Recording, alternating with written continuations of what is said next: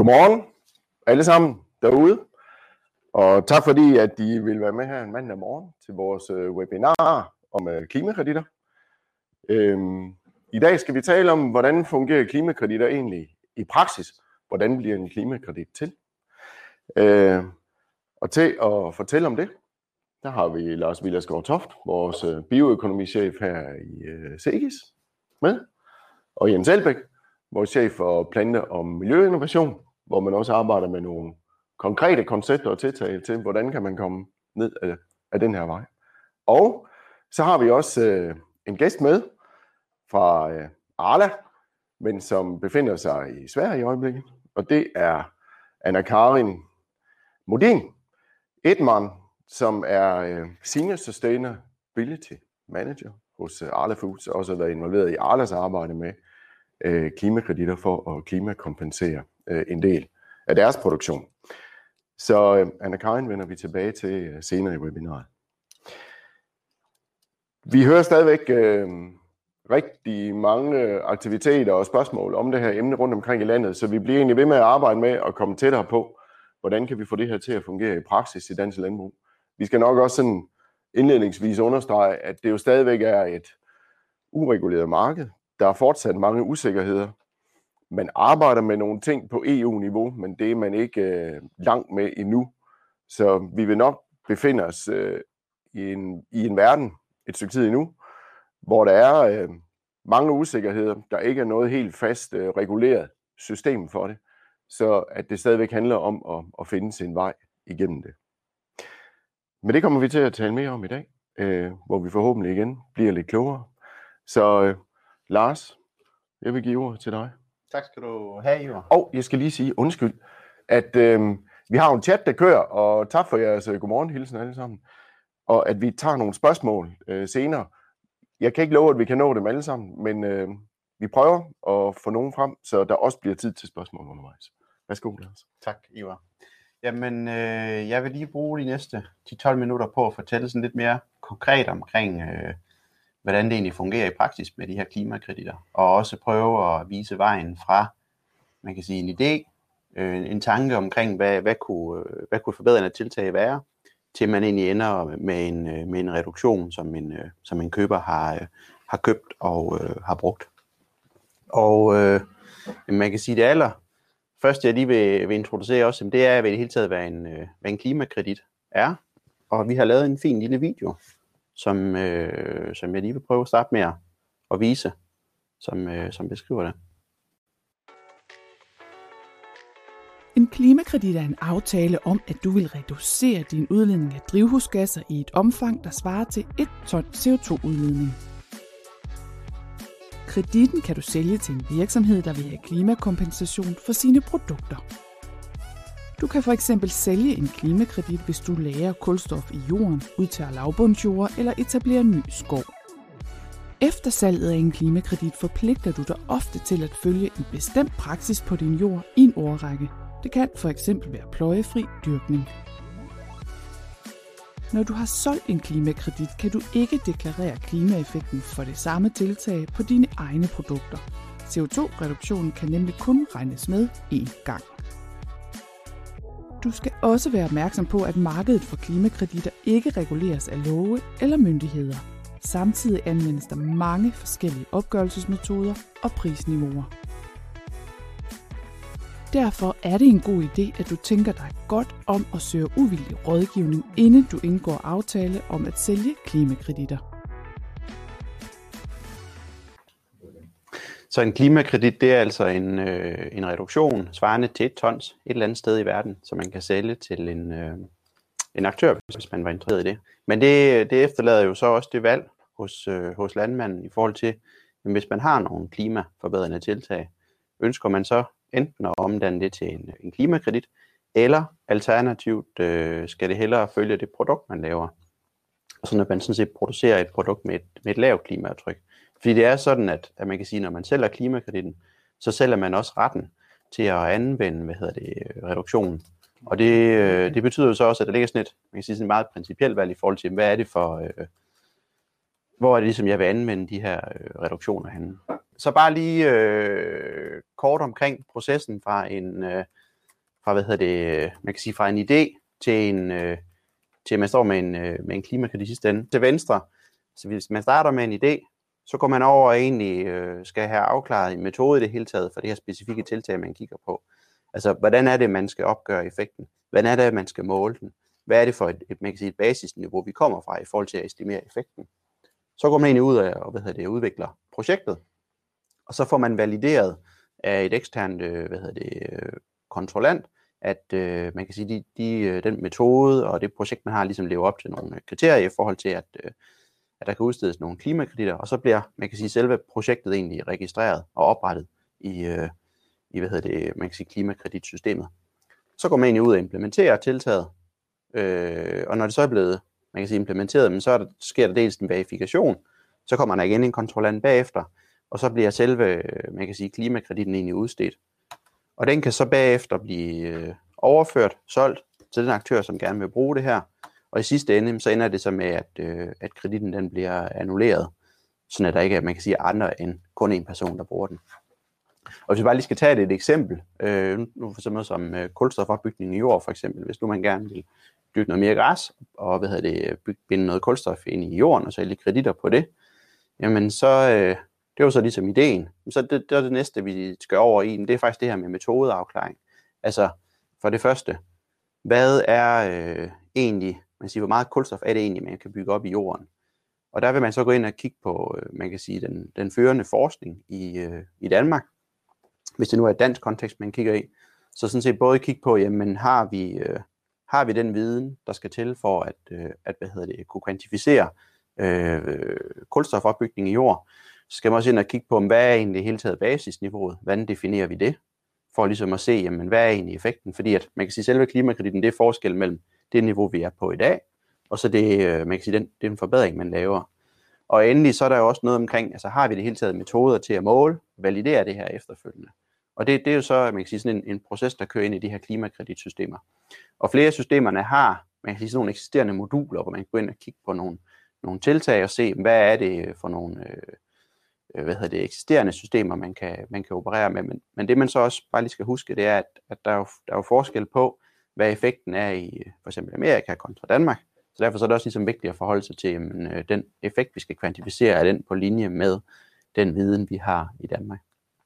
Og så går man egentlig over og ligesom at få, man kan sige, udviklet projektet, for kommer nogen ud og få til at kontrollere og validere det, og så bliver det implementeret, og kreditterne bliver henholdsvis øh, verificeret, udstedt, og så overført og i sidste ende annulleret. Men Lars, hvis jeg må afbryde med et spørgsmål. Endelig. Fordi i den øverste linje, øh, der får du faktisk valideret og registreret dine øh, kreditter, inden du har påbegyndt tiltaget sådan rent praktisk. Ja, altså man kan sige, man får egentlig valideret og registreret altså selve projektet. Ja.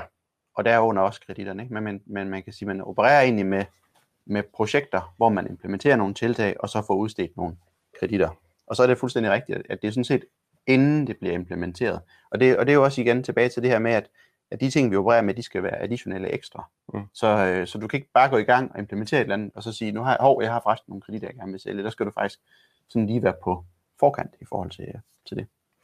Så har, fordi jeg har nemlig et spørgsmål her fra øh, Helle Jensen, der spørger, kan man forestille sig at sælge klimakreditter på arealer, som er udtaget til BNBO, altså boringsnære beskyttelsesområder, øh, ved at rejse skov for eksempel.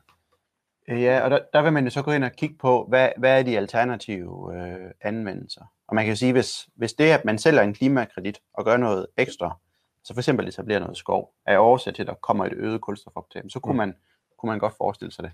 Omvendt, hvis man kan sige, hvis det er defineret, at de arealer skal lægges ud til noget andet, og skov var det eneste ja. det, øh, alternativ, man havde, men så kunne man ikke, fordi så havde lovgivningen ligesom defineret, at man skulle gøre det. Så det er så meget det her spørgsmål omkring, igen, additionalitet. Additionalitet, det er det der med, at når man gør, laver nogle tiltag, der kan generere en klimakredit, så skal man have gennemført tiltaget, fordi man kunne generere kreditten. Ja. Så hvis man skulle tage et BNBO ud, og du skulle plante skov, Præcis. så var det sket alligevel, Præcis. og så kunne du egentlig ikke få en kredit. Præcis. Men måske, hvis der er nogle valgmuligheder, og, og det er lidt det, vi er, vi er ude i her, at, at vi øhm, har et ureguleret marked, at man er nødt til at tage det lidt fra sag til sag, men selvfølgelig er der nogle guidelines, og det ved jeg også, du viser i, i den næste slide. Hvad er det, man skal være opmærksom på? Men det er ret vigtigt det her med, at det er det, at der bliver en klimakredit, der gør, at man, øh, at man gennemfører tiltaget. Yes. Så har jeg bare lige et par, en enkelt slide omkring, altså hvad der ligesom definerer kvaliteten af en, af en klimakredit. Og jeg har også lige sat på, hvad er det egentlig, som der definerer høj kvalitet. Og det første det her med, at det er additionelt. Altså det skal være et, man kan sige, et, en ekstra reduktion, der er kommet. Og i praksis er det jo nok sådan set nok den allervigtigste parameter. Øh, men den er også sådan svær at måle absolut. Altså det er sådan egentlig mere sådan en, en relativ vurdering, man vil gå ind og gøre i forhold til at sige, jamen, hvor, synligt er det egentlig, hvor sandsynligt er det egentlig, at det her tiltag det er, det er additionelt. Og så er det netop sådan som, altså man kan sige, lovgivning og økonomi er det, man kigger på øh, i forhold til det. Så er det næste, det er, at, at man ikke overestimerer effekten. Og, og det her med, at man ikke overestimerer effekten, det er både en kombination af, at man må ikke, øh, man kan sige, underestimere baseline, fordi at man kan sige, at selve effekten er jo forskel mellem det niveau, man har i dag, altså basis, basislinjen, og så det, det tiltag, man implementerer. Og der, der kan man sige, der kan du jo sådan set både overestimere ved at lægge den her baseline for lavt, så det skal ligesom placeres rigtigt, og så kan man også komme til at overestimere ved at, ligesom at sige, at effekten er for stor. Og typisk opererer man i, i de her hvad hedder det, klimakreditsystemer med sådan nogle, man kan sige, nogle sikkerhedsmarkeder på tingene. Så for eksempel, synes jeg, hvis man opererer med et tiltag som oversvømmelse af lavbundsjord, og der øh, tror vi på, at der er en klimaeffekt sted mellem måske 10 og 40 ton CO2 afhængig af, hvad der er for noget jord. Hvis man så skulle udstede en klimakredit på det, så vil man, øh, man kan sige, at i, i de velansete klimakreditsystemer, så regne med effekten på de 10, for at være sikker på, at man ikke øh, overestimerer noget.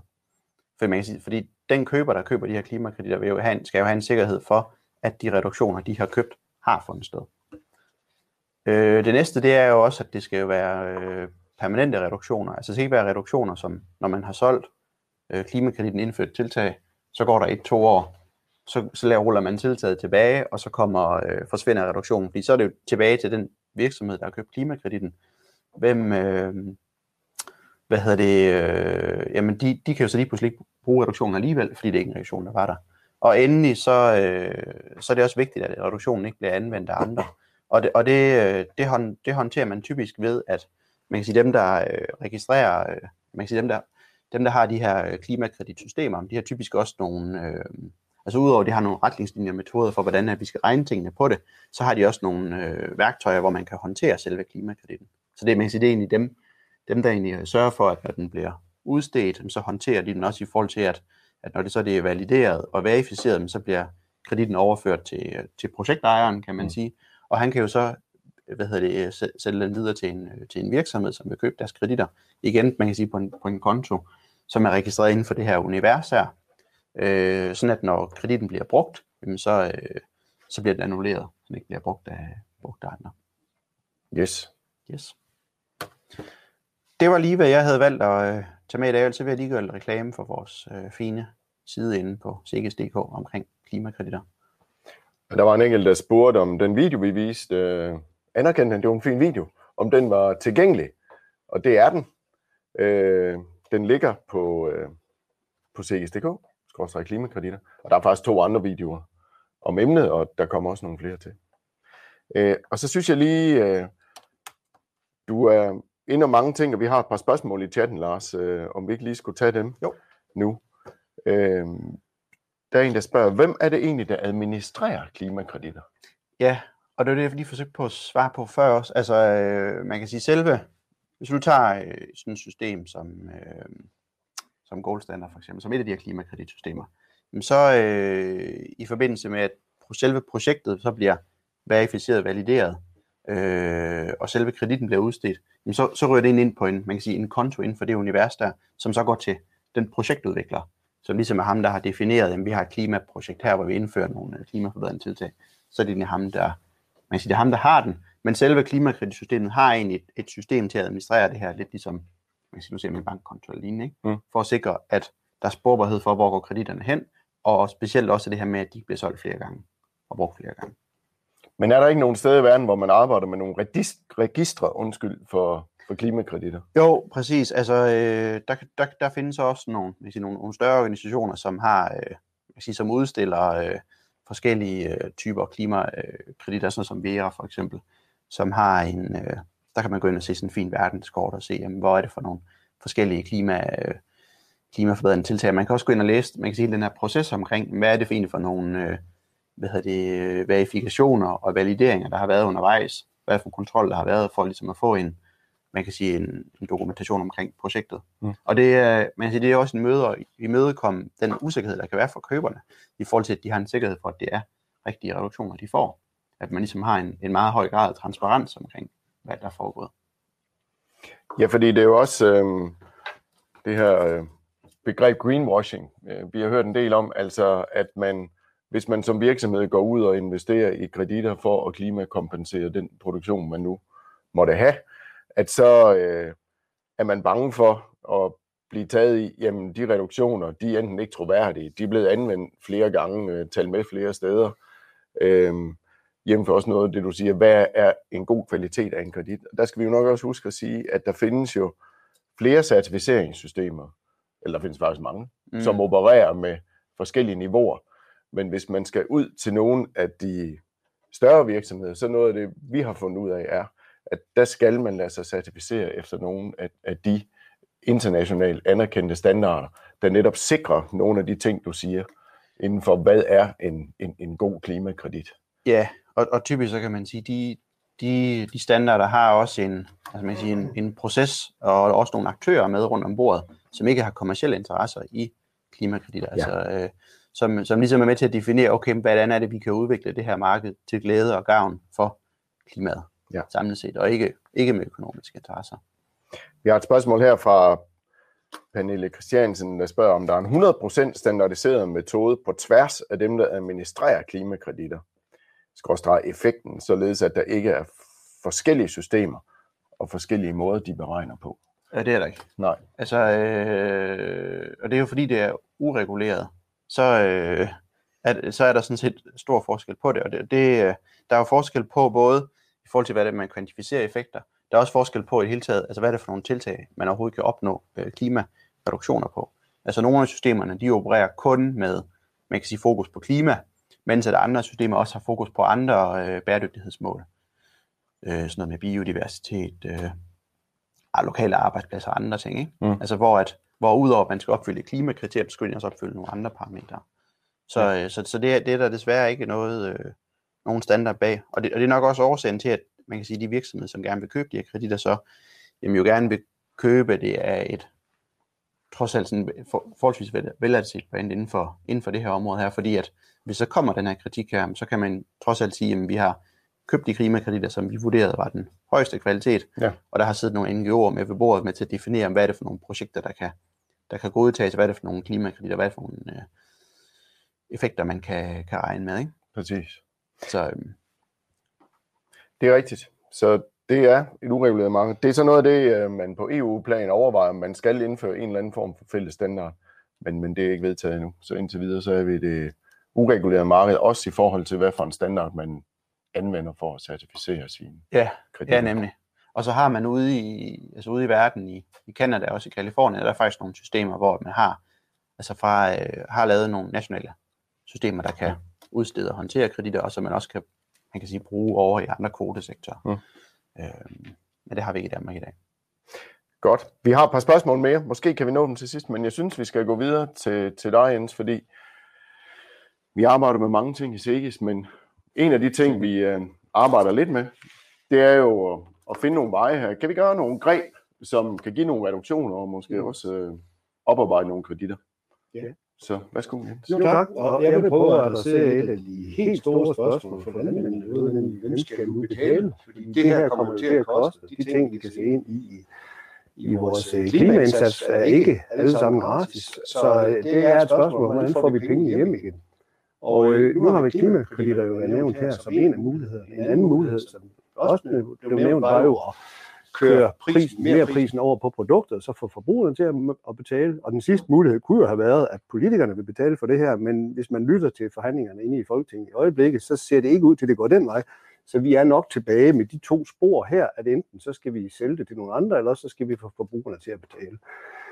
Og for lige at kunne, kunne øh, vide, hvad vi snakker om, så kigger vi lige på, hvad er det egentlig for et, et aftryk, vi har i landbruget. Og der er to forskellige øh, måder at gøre klimaaftrykket øh, for dansk landbrug op på. Den, vi har til venstre, er det nationale regnskab øh, for Danmark og landbrugets øh, øh, aftryk på det. Og øh, som I kan se nede i bunden, så er det jo noget med de her 17,5 millioner tons CO2-ekvivalenter, som I sikkert har hørt om. Og I kan også se deroppe, at øh, de helt store sønder i det her klimaregnskab, det er de her tørvejord, den brune del af søjlen, det er metan for køer og husdyr, den, den lyseblå, og så også metan for lager og stald, den næste dernede, det er de helt store øh, klimasønder i, i, i det her regnestykke. Så kommer der en grøn en, som er, er bidraget fra lattergas fra vores husdyr, eller fra vores husdyr og handelsgødningsanvendelse, som jo kommer ud fra marken. Nu er jeg jo fra marken af, så jeg glemmer lige alt det med de dyr der, det er der nogle andre, der må tage sig af. Men man kunne også kigge på sådan et regnskab på en helt anden måde, fordi det der nationale regnskab, det er jo til at blive deprimeret over, for det kan man som landmand ikke rigtig gøre noget ved, og man kan godt sidde og blive helt handlingslammet, når man kigger på det. Hvis vi nu kigger på klimaaftrykket af produktionen i stedet for, så har jeg til højre et andet eksempel. Begge figurerne er lavet af Aarhus Universitet, som laver de her nationale regnskaber. Og det er klimaaftrykket på produktionen af raps i Danmark. Og den ser jo lidt anderledes ud og bliver pludselig meget mere handlingsorienteret. Og I kan se derover, at der er tørrejordene for eksempel væk. Man dyrker ikke rigtig raps på tørvejord i Danmark, så det har ikke noget med det at gøre. Dyrene er væk, det har ikke noget med raps at gøre. Og tilbage er der så vores øh, klimaaftryk fra især øh, gødningsanvendelsen. I kan se den orange og den gule, det er henholdsvis lattergas fra den orange del, fra vores anvendelse af handelsgødning, husdyrgødning, og så den gule, det er produktionen af gødning. Øh, især handelsgødning eller kvælstofgødning, som jo er meget energitung og laves på naturgas i dag. Den findes ikke over det nationale regnskab, fordi vi laver ikke kvælstofgødning i Danmark. Det gør de i, i Norge og i Tyskland og i Rusland. Så de har det med i deres regnskab. Vi har det ikke med i vores nationale regnskab. Men det er jo en post, som direkte påvirker produktionsaftrykket på raps. I kan også se den, den sorte nede i bunden, det er dieselolien, og den er også over i det nationale regnskab. Og øh, det her er også sådan et, et, et regnestykke, der er lavet i Danmark som gennemsnitsaftryk, men man kunne gå ned og lave det på, på markniveau eller på bedriftsniveau. Det, der er interessant her, er jo ikke aftrykket på marken, det er i virkeligheden aftrykket på kilo raps, man producerer. Fordi hvis man bare kigger på den, så var der jo en besnærende løsning. Vi kunne bare lade være med at bruge gødning. Så vil aftrykket falde. Problemet er bare, at det ved vi jo godt som landmænd, så falder udbyttet også, og så skal vi så dividere med et væsentligt mindre tal, og så kommer vi jo ikke videre den vej. Det afgørende er jo, at man er effektiv, og man får så høje udbytter som muligt, og man gør det med så lille en indsats som muligt. Så det, der ikke kan ses i den figur her, det er det helt afgørende, det er vores udbytteniveau. Hvis vi lige fokuserer på den igen, så har vi den her. Hvordan kan vi, hvad kan vi så gøre ved det? Fordi det er jo det, der er interessant her, det er, hvordan bliver vi handlingsorienteret, i stedet for at sidde og stige på de her figurer. Og øh, det er jo helt tydeligt, når man ser den, det vi skal fokusere på, det er gødning. Det er der, vi kan gøre noget ude i marken. Jeg kan lige sige, at nu det her, det er raps. Hvis vi havde lavet den for hvede, havde den set ud stort set lige sådan, for vi bruger det samme gødning i hvede, som vi gør i raps. Hvis vi havde lavet den for vorbyg, havde det været lidt mindre, men så havde udbytterne også været mindre, så klimaaftrykket per kilo havde været cirka det samme. Hvis vi så lige fokuserer på det der, så er vi ved at kigge på den i øjeblikket. Og det vi synes, vi ser ind i, det er, at vi kunne godt reducere de to kasser der med en 70-80 procent frem mod 2030. Det vil ikke blive gratis. Det vil koste noget, men vi kan gøre det med de virkemidler, vi sådan stort set kan se ind i i dag. Det første virkemiddel, vi vil vælge, hvis vi skal gøre noget her, det er nitrifikationshæmmer. De forsøg, der ligger nu, de viser en effekt på omkring 40% på den orange kaste op på lattergasemissionen. Så allerede med et virkemiddel, som måske koster 300 kroner per hektar, vil vi kunne lave et forholdsvis stor reduktion her. Øh, nede i den gule kasse, der er der forskel på, hvad for nogle gødninger man bruger. Man kan slå op i tabeller og se, at øh, klimaaftrykket på ammoniak, øh, sådan noget som svovlsurammoniak, er lavere end på ammoniumnitrat. Det er simpelthen, produktionen er lidt billigere klimamæssigt, når man laver den type gødning. Og øh, der kunne man faktisk i dag bare ved at gå ind og vælge nogle andre gødninger, reducere den med en 10-20 procent. Frem mod 2030 kan vi jo se ind i, at der kommer grøn ammoniak fra vindmøllefabrikkerne. Den kommer til at lave fabrikker, der laver ammoniak på vindmøllestrøm. Og så vil den gule kasse der kunne blive stort set væk. Og øh, derfor tror vi på, at man kan reducere den her med de der 70-80 procent frem mod 2030. Det, der bare kræves, det er, at man går væk fra de der gennemsnitsberegninger. Fordi når nu det er sådan her, så bliver man jo ikke godskrevet det, man gør. Det bliver jo bare ind i et stort gennemsnit, og der er ikke ret mange, der har så meget af raps, at de kan påvirke det nationale gennemsnit. Så det vi skal, hvis vi skal blive handlingspræget her, det er jo, at vi skal over og kigge på, hvad har vi reelt gjort. Og der arbejder vi på at kunne dokumentere det her på markniveau. Og øh, vi vil gerne bygge en kæde, som for eksempel den her. Og øh, jeg skal op og stå. Jeg, finder, jeg forsvinder ned nu, for jeg lige ved. Øh, det her det er et eksempel. Det kunne bruge, der kunne laves andre eksempler. Det her det er en landmand, der dyrker maltbyg. Og øh, han vil gøre noget for klimaet, så han går ind og bruger nogle identifikationshemmer, og han bruger nogle dyre og mere klimavenlige gødninger. Så laver vi en beregning for ham. Han skal lige bruge hans udbytte. Det kan han få fra grovvaren, som har købt det her maltbyg. Og så kan vi lave et, et klimaaftryk på hans maltbyg, og det kunne være i kilo CO2 per kilo maltbyg.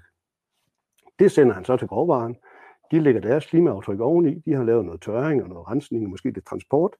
Så sender de det videre til maltfabrikken, som også har et klimaaftryk, de kan lægge oveni, og så sætter de det videre ud til et bryggeri, som laver en øl, og det kunne være en rigtig grøn øl med et lavere klimaaftryk. Så kan de deklarere det på etiketten og dokumentere det, og måske få en mere pris.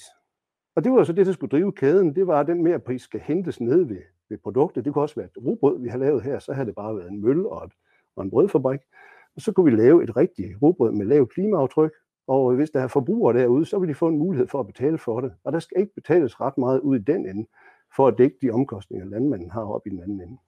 Men der skal selvfølgelig være noget til hele kæden. Så det er det, vi arbejder på at automatisere det her.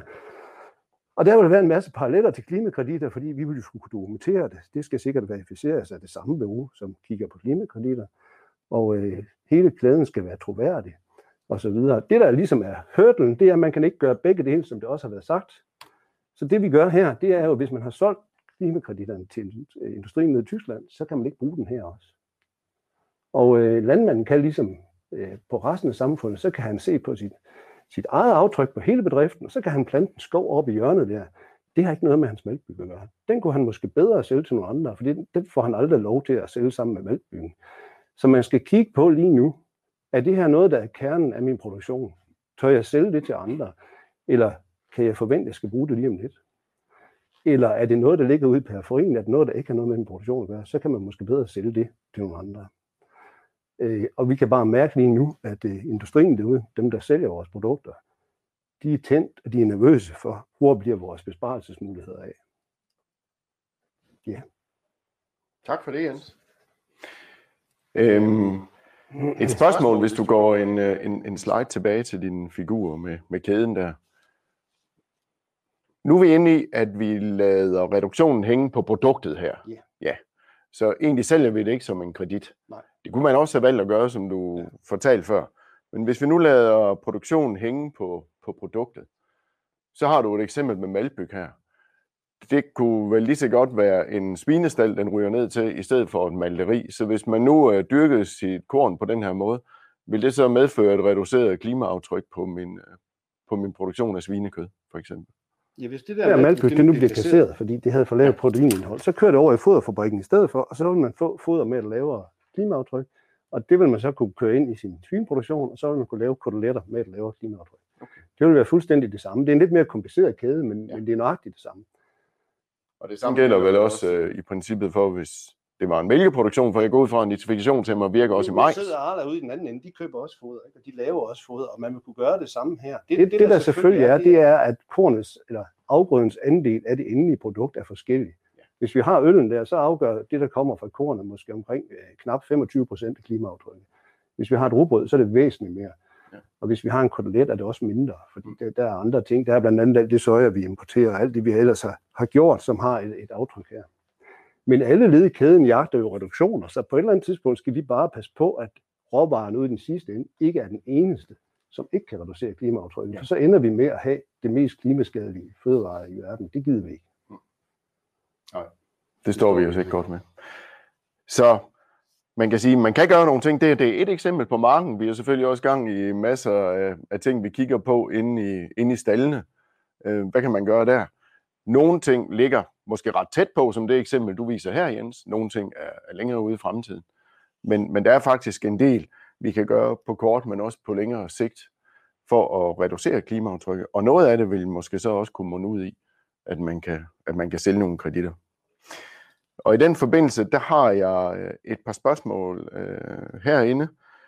Øh, der er Erik Dudal, der spørger, mine hegn, øh, skov og rørskov optager ca. 2.000 ton CO2. Kan det sælges på klimakreditter? Altså hvis nu han har etableret det, lyder som om han har etableret det. Vi forudsætter, at det ligger der allerede, ja. Ja, så, så, så er det jo det her med, hvad er så det, additionelt det ekstra, han havde det i forvejen, ikke? Ja. Man kan sige, så, så, så, så det vil være svært. Så skal det jo over i, hvis han ændrer den måde, han driver det på. Hvis det kan give en ekstra øh, effekt på det. Men som udgangspunkt, man kan sige, tiltag, man har implementeret, det kan du ikke sælge øh, Mm. reduktioner på. Så hvis man skal have en klimakredit, så skal det være et nyt tiltag, Mm. og det skal gennemføres, fordi man kan sælge kreditten. Det er det, der gør det muligt at gennemføre. Ja, præcis. Ja. præcis. Så man kan sige, så selve, selve salget af klimakreditten skal egentlig være det, der gør, at man implementerer tiltaget. Så for eksempel, altså forstået på den måde, hvis nu, hvis nu der var et, et andet økonomisk øh, ramme Mm. for at gøre det i forvejen, og så kun salg af klimakreditten udgjorde en lille, lille bitte smule, Ja. så, er det, så er det sådan svært at argumentere for det. Men omvendt, hvis, hvis det nu var lige præcis det, der gjorde, at det blev rentabelt, og at man kunne gøre det, jamen så, øh, så vil man, øh, vil man godt kunne, øh, kunne gøre det. Så hvis øh, spørgeren her, Erik Dudal, han nu beslutter sig for, jamen jeg etablerer et antal hektar mere skov, øh, har han hvad det nu er, et eller andet, der optager CO2, med henblik på at sælge kreditter, så vil det være en mulighed. Det vil være Men en ikke mulighed. på det, der allerede står. Nej, præcis. Ja. præcis. Så har jeg et spørgsmål fra øh, Christian Hall, som jeg lige skal grave frem.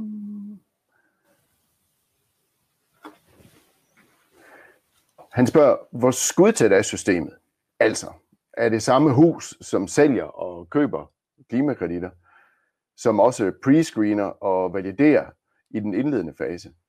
Hvis ja, så kunne en kritisk person jo godt anf- anfægte historien. Det er jo lidt det der med regler, Ja, ja. der vogter høns, ikke? Ja, præcis. Altså, Ja. Der, der, der er det ikke, det er ikke det samme, samme hus, der man kan sige øh, validerer og verificerer. Så man har, man siger, du har selve klimakreditsystemet, hvor der jo typisk, hvor der typisk sidder også nogle de her NGO'er med, altså ved bordenden, og typisk er det også not-for-profit profit organisationer, altså hvor man ligesom prøver at sige, at, at øh, det er ikke kun penge, der driver os i forhold til, til den her øh, den her type virksomhed. Og så, øh, så selve dem, der laver verifikation og validering, det er, det er et eksternt firma. Og der er også øh, sådan lidt forskellige regler for, altså er det den samme, der kan gøre begge dele, og hvem kan komme ind. Men man har egentlig forsøgt på ligesom at, at lægge sådan nogle eksterne auditører og kontrollører over, som skal ind og vali- validere det netop for, at, man kan sige, at, at komme det der problem i møde ellers. Mm. For ellers så er det, har du netop, så er det jo, altså hvis det både er den samme, der skal hvad hedder det, lave metoden og estimere hvad hedder det, effekterne, Mm. også skal ud og også har en økonomisk interesse i at gøre det, så, øh, så, så, så, så, så, har, så får man jo et, et troværdighedsproblem. Ja. Så det bør være adskilt, hvis ja. Man skal have en kredit af høj kvalitet, i hvert Ja. fald. Øh, Jesper Ulnitz spørger, øhm, hvis der kommer tiltag i lovgivning, der gør, tiltaget i den sol- gør, at tiltaget i den solgte klimakredit ikke længere er additionel. Hvem står så med omkostningen, øh, når kreditten er solgt? Så vi kan jo forestille os, at øh, man beslutter at udlægge et antal hektar skov eller et andet tiltag. Det giver en reduktion. Det sælger man som en kredit. Tre år senere kommer der en lovgivning om, du skal plante så og så mange hektar skov. Men det er meget realistisk. At vi Ja. ja. var til et webinar i, over i USA, USA, hvor der sidder nogle kanadier, de havde netop lavet sådan et setup på noget skovhalløj. Og, og så kom der et indgreb, og så var deres forretning bare væk. Fordi pludselig så kunne det ikke sælges mere. Mm. Og, og det er jo en risiko i det her, og derfor er det også en bekymring for at lave sådan noget her i, i øh, den udviklede del af verden, i Nordeuropa, fordi de ved, der kommer tiltag. Mm. Så det er en seriøs risiko. Altså man kan sige, må- måden man, forsøger at håndtere det på, er det jo også ved, at, at de øh, man siger, klimakreditsystemer har en, en vis pulje af projekter. Så hvis nu siger, der er et projekt, der falder fra, så har man stadigvæk nogle andre øh, hvad hedder det, øh, projekter, som kan gå ind og dække. Og så har man det også, at øh, hvis nu for eksempel man siger, at, at vi arbejder med et tiltag, som har en effekt på 10 tons øh, CO2, så i flere systemerne, så reserverer man faktisk også et vis antal procent af dit CO2 netop til at dække af for andet, for at, komme, for at kompensere for den situation der. Men det er klart, at selvfølgelig, hvis du har et, hvis du har et, et, et, et, et tiltag, som før fyldte alt, og du lige pludselig kommer ind og får, øh, får ændret, hvad hedder det, hele, hele forudsætningerne omkring det, så kan man jo sige, da du udstedte kreditten, og de ting, der skete op til der, har jo stadigvæk været additionelle, for det var ikke sket. Ikke? Mm. Men, men bagefter kan der være en, øh, en problemstilling. Øh, og noget af det, som man jo også kigger på som sådan en anden spidsfindighed, de kan nævne, det er jo det her med, at vi nu i, i Danmark har fået en klimalov med nogle bindende mål i forhold til, at vi skal faktisk skal nå nogle specifikke reduktionsmål. Og hvordan spiller det egentlig sammen med det her additionelt? Fordi at vi skal jo nå 70% i 2030 og 100% i 2050, ikke? Og, øh, og det er klart, det, det, det skal så også ses i, altså når man vurderer et projekt i Danmark, skal det også ses i relation til det. Fordi er det så noget, der går ind og bidrager til den opfyldelse af det mål, eller er det et ekstra tiltag. Og, og det, det, så begynder det at blive meget, meget kompliceret, meget langhåret, fordi det er så også forskellige systemer, forskellige aktører, som, øh, som opererer. Ja, men det er vel tilbage til bekymringen for at sælge lange tiltag. Fordi man kan sige, hvis man nu sælger tiltag, der kun rækker få år frem, så er risikoen for at blive taget indenom af en lovgivning ikke helt så stor. Men Lars han har også lige stået og sagt, at det skal være permanent, så det griber jo lidt. Nej, men det, er, nej, det, fordi, det, er det jo. det kan det jo godt være jo. Hvis du har reduceret en, en emission af metan eller lattergas, så er den Mm. permanent. Så, så er Den er permanent. Den, og den er afsluttet ved årets udgang. Ikke? Det, det, er jo den type tiltag, de kan ikke blive et af en lovgivning. Altså, så kan du ikke sælge den næste år, men du, du har ikke det her med, at, øh, at halvdelen af min forretning forsvandt, fordi det blev taget halvvejs igennem processen. Mm. Og der er der faktisk spørgsmål, der passer meget godt ind i den her diskussion fra Christian Juhl, der spørger, hvis man sælger klimakreditter ved at anvende conservation agriculture, hvad sker der så, hvis jeg ophører med at dyrke efter øh, CA-principper? Mm. Jamen, så er det jo... Altså, i, i praksis kan man jo sige, at når man sælger reduktionen, så er det jo om med forventning om, at det er en varig reduktion. Mm. Øh, så som, som køber, så, så, som køber vil det præcis være det spørgsmål, jeg også ville stille. Altså, hvilken sikkerhed har jeg for det? For man kan sige, hvis, hvis det ligesom skulle være helt 100% straight og 100% rigtigt, så, så skulle de jo blive ved med at praktisere den praksis, øh, som nu havde givet den det der øget kulstofniveau der i jorden bagefter også. Ja. Øhm, og der, der opererer man med forskellige, man kan sige, bindingsperioder på de der tiltag, øh, i forhold til at imødekomme det. Mm. Mm. Men, men man kan sige, i praksis skulle det jo blive ved fra nu af og til al evighed. Ikke? Hvis Og de bindingsperioder, vi har set, hvad er de, Lars? Jamen, øh, så vidt jeg er orienteret, så er det jo måske ned fra altså få år til måske op til 5-10 år. Ja. Øh, øh, på, på sådan den type tiltag. Ja. Ikke? Men det er jo det samme, det er jo det samme med en skov jo. Mm. Altså der, der er det jo også nødt til, at altså, når du etablerer skoven, så er det jo med det meget lange sigt, ikke? Ja. Så, så, så, det, så der, der, og der, der vil køberen jo sige, at jeg er nødt til at have en sikkerhed for, at den skov er der. Mm. Også om øh, tre år. Så det ikke ender med, at, at man først på den ene side ligesom skriver sin Mm. CSR-rapport, vi har klimakompenseret sådan og sådan, og så er der en eller anden journalist, der kører ud, og så ser, at den skov, der, er, der skulle stå der, den, den slet ikke er der. Ja. Det, det, er jo det, det er jo det, som virksomheden, der kører det kreditter, er bekymret for. Og de betaler jo kun en høj pris, fordi de har en sikkerhed for, at, Mm. en vis sikkerhed for, at de kan undgå det der. Yes. Og i forlængelse heraf, der har vi et spørgsmål øh, fra Heidi Gauchi, der spørger, risikerer man så ikke, at der fælles læhegn for at genplante med klimakreditter for øje? Det virker ikke hensigtsmæssigt. Jo, det kan altså, vi vel sige, det gør man vel, men, det gør man ja i, teorien, ja. Ja. I teorien, ja. men igen, Men, så øh, skal man jo igennem, hvis man skal have en højværdikredit, nogle af de her øh, anerkendte certificeringssystemer. Så det er jo også noget, de holder rigtig meget øje med, fordi det giver lidt halvdårligt omdømme. Jo, ja, Hvis præcis, fordi sådan, øh, sådan, tiltag, sådan, sådan, sådan tiltag som det der skulle så slet ikke have lov til at, altså fordi der var et hegn i forvejen, ikke? Øhm, så det er igen tilbage til, hvad er ligesom din basis øh, linje? Og hvor lang tid skal det have været væk, inden det er i år? Ja, men det er jo noget, det. bliver, det bliver langhåret. Ja, jeg tænker, det, præcis. det, det, er jo en af udfordringerne her. Ja, vi har flere spørgsmål, men øh, vi øh, iler lidt videre øh, i teksten her, fordi øh, med os øh, fra Sverige har vi øh, Anna Karin, Modin Edman fra, fra Arla, og Arla har jo netop været ude øh, i markedet og kigge efter klimakreditter for at kompensere en del af produktionen. Og Anna Karin, hun er svensk og taler svensk, øh, men vi har besluttet, at vi forsøger os på skandinavisk her i dag. Øh, og hvis der er noget, der måske er lidt uklart, så skal jeg lige prøve at, at, at gribe den undervejs. Men Anna Karin, velkommen til, og mange tak, fordi øh, du vil være med. Øh, Arla har jo rigtig meget kig på det her. Der er også rigtig meget diskussion om, om mælk og, og mælkeproduktion, så, så det er selvfølgelig en stor udfordring for Arla at stå øh, i den her situation, og, og gerne vil også få nogle gevinster på kort sigt, måske via klimakompensation, og selvfølgelig arbejder man også rigtig meget med selve produktionen. Men anna Karin, kan du fortælle lidt om, hvad har Arla egentlig øh, gjort i forhold til øh, klimakreditter? Vi har øh, eh, valt att använda klimatkrediter för att erbjuda mervärden för speciella portföljer. Som i Danmark så har vi gjort det på Arla Eco, CO2-neutralt kompenserat med klimatkrediter. Den typen av tilltag där vi, där vi tittar på enskilda produkter och erbjuder konsumenterna det mervärdet. Eh, för att också så att säga eh, ehm, ehm ja, men, komma, komma framåt, att, att, att visa på att vi har riktigt mycket, som du säger, tilltag i produktionen. Vi, vi gör riktigt mycket med förpackningar med, med, i hela värdekedjan. Men vi kan inte komma ner på netto noll själva än så länge.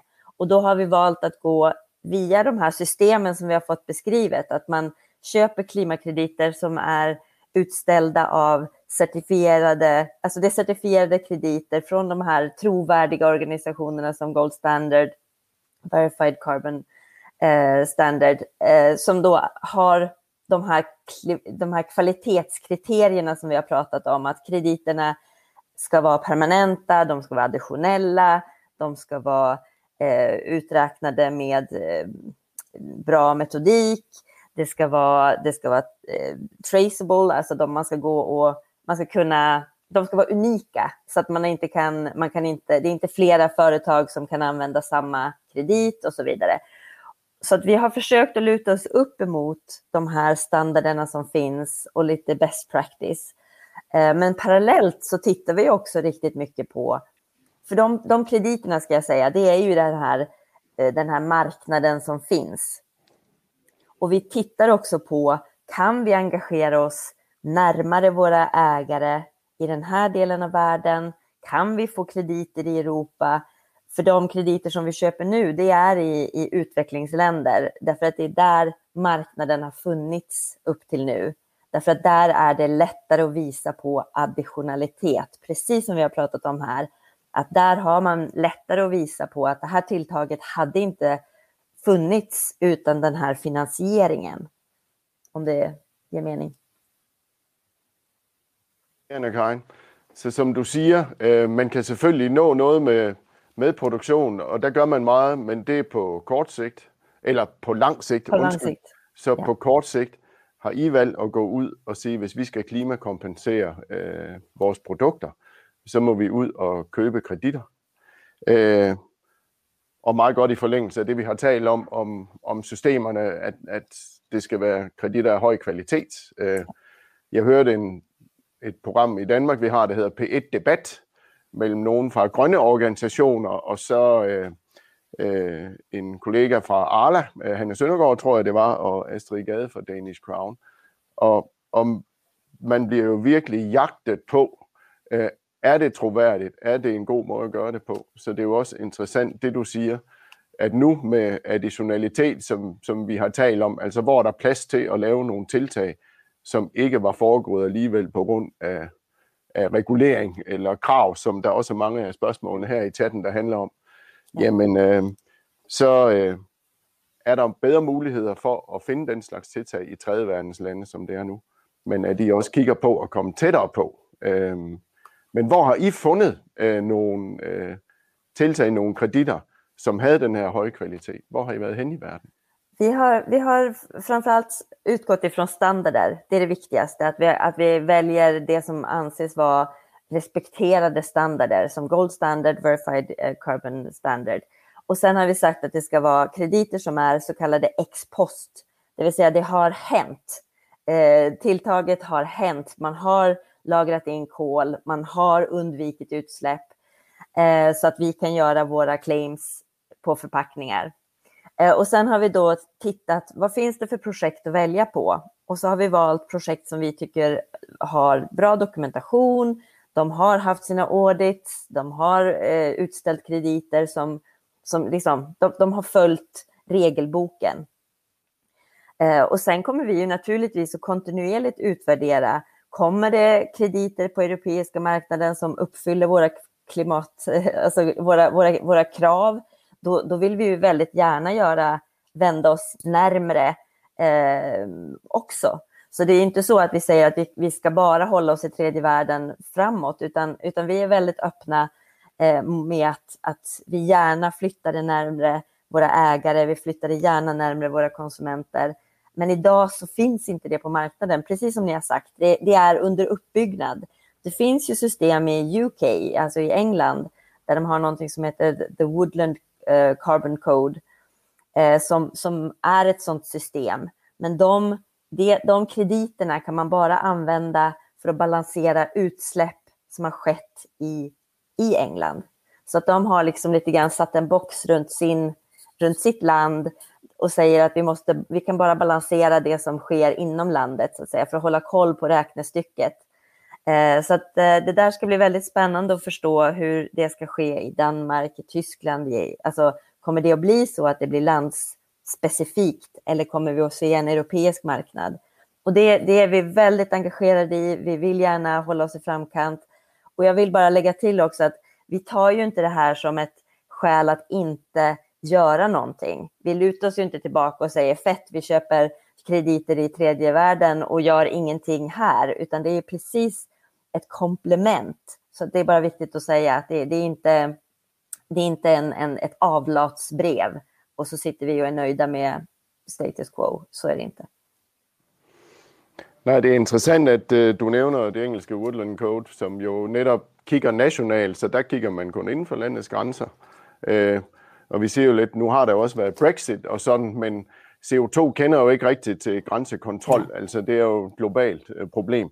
Så det virker lige godt, om man finder reduktion i Indonesien eller uh, i, i Skåne eller på Sydsjælland for den sags skyld. Um, men det man men, kan komma ihåg också, bara ett, en, en kommentar till, att det vi får komma ihåg också, det är, jag är svensk, skog växer långsamt i Sverige jämfört med hur snabbt det växer nere i Uganda. Så att jag tror också att vi får komma ihåg det, att ha en ödmjukhet att det finns en, en, en skillnad mellan olika regioner i hur mycket kol och hur snabbt man kan få det ner i marken eller, eller i träd. Um, förlåt, jag avbröt dig. Men bara som en, en parallell också, varför det finns en stor marknad med tredje världen, det är också för att det växer fort där. Men det är faktiskt en, en god poäng att uh, heroppe øh, under vores nordlige himmelstrøg, det kan vi jo se også, øh, når vi har nogen til at hjælpe os med at regne på skov, at der går lang tid, inden at der er et stort CO2-optag. Hvorimod, hvis man finder det øh, i, i trupperne under de rigtige vilkår, så går det jo lynhurtigt der er en langt større vækst, og dermed et langt større CO2-optag på, på kort sigt.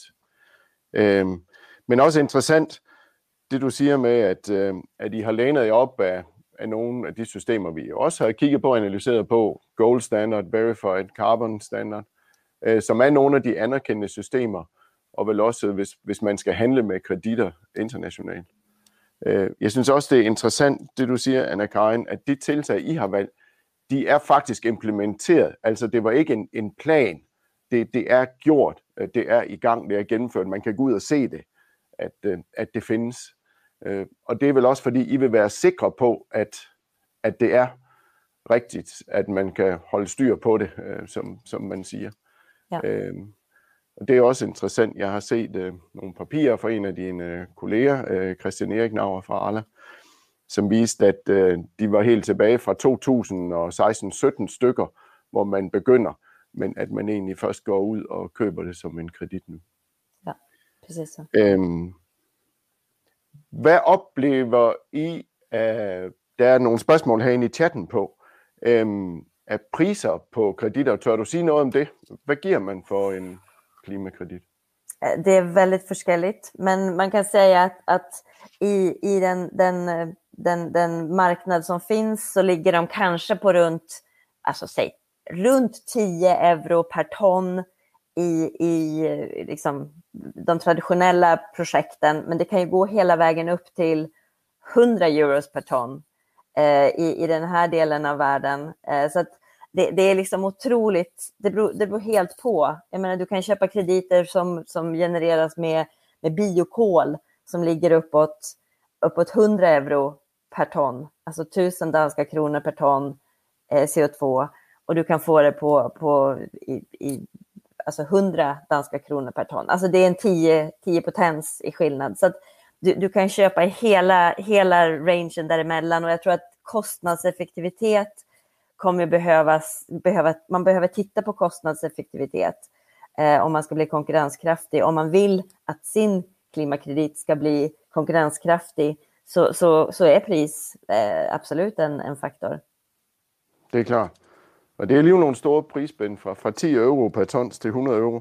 Nu er den danske krone jo lidt dyrere end den svenske, så vi ligger jo så mellem 75 mm. og 750 kroner. Og det her er bare i rough, altså det er bare... men, men det er en stor variation. Ja. Øhm, Hvad er det, der afgør prisen på kreditterne? Har du noget indtryk af det? Um, jag tror att det handlar mycket om uh, helt enkelt hur, hur, uh, hur, hur, snabbt kolet, alltså om du ska ha kol, kolstoffinlagring, då är det mycket kring hur mycket kan du, kan du eh, så att säga, hur mycket kol kan du binda ner eh, i växande träd eller hur mycket, hur mycket kan du undvika att släppa ut? Eh, det är liksom lite grann storleksordningen en regnskog, om du inte hugger ner en regnskog så kan du spara riktigt mycket utsläpp, alltså stora, stora utsläppsbesparelser. Men däremot så, och, och, då kan du i ett projekt få väldigt mycket volym. Och det är klart, då kan det vara en kostnadseffektiv, ett kostnadseffektivt sätt att göra det på. Medan däremot om du ska ha en stor anläggning som producerar biokol till exempel, då ska du bära kostnaden för investeringen, du ska bära kostnaden för substrat, om du köper in biprodukter, halm eller vad du gör ditt biokol av. Du ska ha hela certifieringssystemet, du ska ha arbetskostnader. Alltså, det är också det, det, det beror på det beror helt på var, var, hur mycket investeringar du, du behöver helt enkelt, tror jag man kan kanske summera det till lite grovt. Men sen kan man också säga att priset på mark, eh, om du ska göra kolstoffsinlagring, eh, priset på arbetskraft, det är klart att alla de, det, det är många faktorer. Og det er jo interessant, øh, fordi vi ved også, at nogle af de tiltag, vi arbejder med i Danmark, vi kigger også lidt på, på biokul, øh, for eksempel, som Anna Karin omtaler, biochar, som nogen også kalder det, hvor det jo kræver rigtig, rigtig store investeringer, inden man har sådan et anlæg op at stå. Til gengæld så er der også en stensikker og meget langvarig effekt.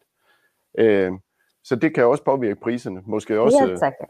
Hvor, hvor findes det henne i verden? Er det tæt på? Er det langt væk? Ja. Øh, jeg ved også, der er nogle systemer i Nakarin, der arbejder med øh, et CSR-element, altså at man måske ud over at etablere et tiltag, så graver man også en brønd, eller etablerer en skole, eller et eller andet. Påvirker det også øh, prisen øh, till dit? Det gör det säkert, men jag tror att, att där försöker man att designa projektet så att det just ska ge de här nyttorna för lokalbefolkningen. Ja. Och det handlar ju också om att man därigenom skapar en permanens. Därför att lokalbefolkningen ser att det här gynnar oss, inte bara i att vi kan sälja kol, utan vi kan dessutom få mervärden som att vi, vi kan, vi kan, man väljer träden med omsorg så man kan få mango från dem och man, och man, kan, man kan medfinansiera skol, som du säger, skolor eller vad det nu kan vara. Eh, men det handlar ju väldigt mycket om att skapa ett robust system så att lokalbefolkningen känner att det här är värt det för oss. Eh, och sen också att man, att man kan ha då extra certifieringarna som vi också hörde, någonting som heter Climate Community and Biodiversity, att man också tittar på biologisk mångfald till exempel, så att man inte går ut och planterar monokulturer med någon otroligt dåligt träd som suger upp allt vatten för lokalbefolkningen. Alltså, man tänker till lite att designa projekten så att de ska vara långsiktiga, så man får den här permanensen som man är ute efter.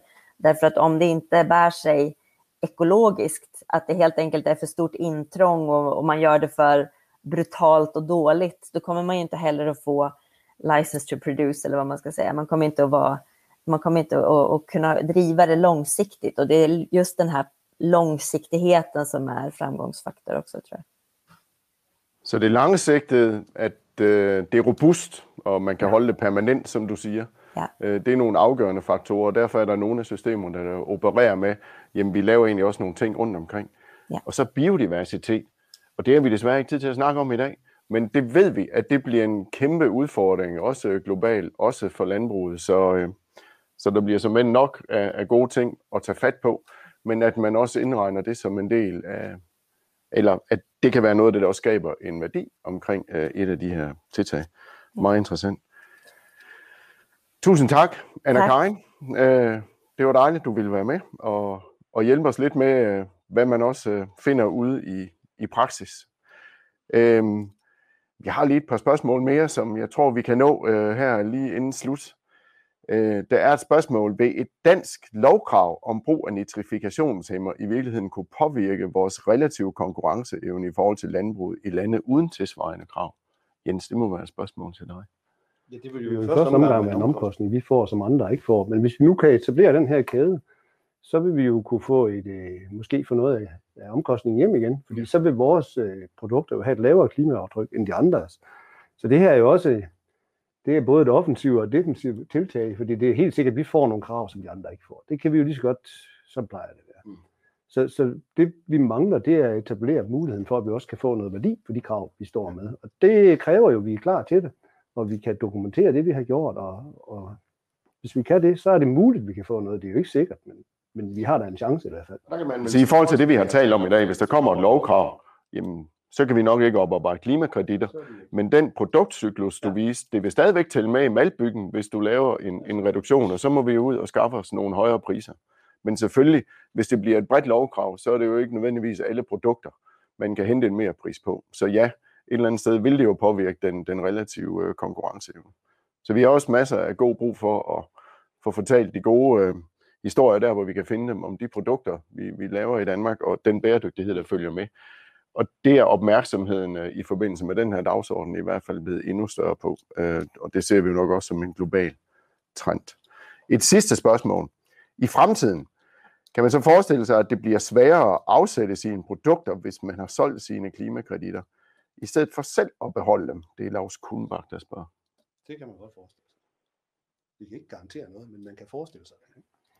Vi ser i hvert fald fra mange virksomheder rundt omkring landbruget, at man er interesseret i, jamen vi vil gerne have en dokumentation af, hvad der foregår med det her produkt, selvfølgelig med henblik på at få en mere pris eller en markedsadgang. Vi ser en tydelig bekymring for, det kunne ske. Ja. Så øh, man skal tænke sig om. Og vi har jo landmænd i vidt forskellige situationer, så vi kan jo ikke stå her og sige en formel på, skal du sælge dine kreditter, eller skal du ikke? Og igen tænker Men overvejende. tilbage, til tegningen. Altså, der, der er nogle ting, der følger med produktet. Det er det, vi har gjort for at producere det. Så er der nogle ting, der ikke har noget med produktet at gøre. Det er den skov, vi planter. Og det er måske også den landmand, der opgiver at drive landbrug, så planter en skov. Han kan gøre noget andet. Ja. Så det er ikke sådan, at klimakreditter ikke er interessant. Det er bare et spørgsmål om at passe på ikke at skade den produktion, som virkelig driver forretningen. Øh, og så tænke sig om, og så igen det her, de lange sigte. For det kan godt være, at Arla ikke er klar til at betale en hel masse for, at du gør noget i dag. Men så kunne man måske sætte klimakreditter på korte øh, kontrakter, indtil man er klar til at få en pris for det. Så, så det er lige med at balancere igennem den her omstillingsperiode. Men også interessant, det er, at Karen siger, jamen, vi vil også gerne kigge tættere på, er der nogle muligheder der? Og der kan være nogle landmænd, for hvem øh, det var oplagt. Det behøver ikke at være mælkeproducenter. Det kan være hvem som helst, egentlig. Men, men i nærområdet, tæt på der, hvor produktionen foregår, fordi det er der også, øh, det er der også noget fortælling i, kan vi høre, når vi følger debatten. Ja, men tiden er gået. Øh, jeg vil sige mange tak for, til jer, der var med derude. Tusind tak for rigtig gode spørgsmål. Øh, jeg tror, vi har nået næsten alle. Vi gør det, at alle dem, der har meldt sig til her, der sender vi lige linket til vores temaside på cs.dk, så I kan følge med. Der var den film, vi viste, der er også nogle flere derinde, øh, og noget mere orientering. Og så planlægger vi egentlig måske at holde nogle flere af det her, når øh, vi har et emne, som vi synes egner sig til det, og bliver varmt nok. Vi skriver også løbende nogle artikler. Vi kommer også ud i forskellige sammenhænge og holder indlæg og præsentationer om det her. Så tak fordi I var med. Tak til Jens og Lars, og mange tak til, til Anna Karin, også fordi du var med. Og have en rigtig god dag. Solen skinner her i Aarhus, så det håber jeg også, den gør, hvor I er. Tak for nu. Tak for det. Tak for det.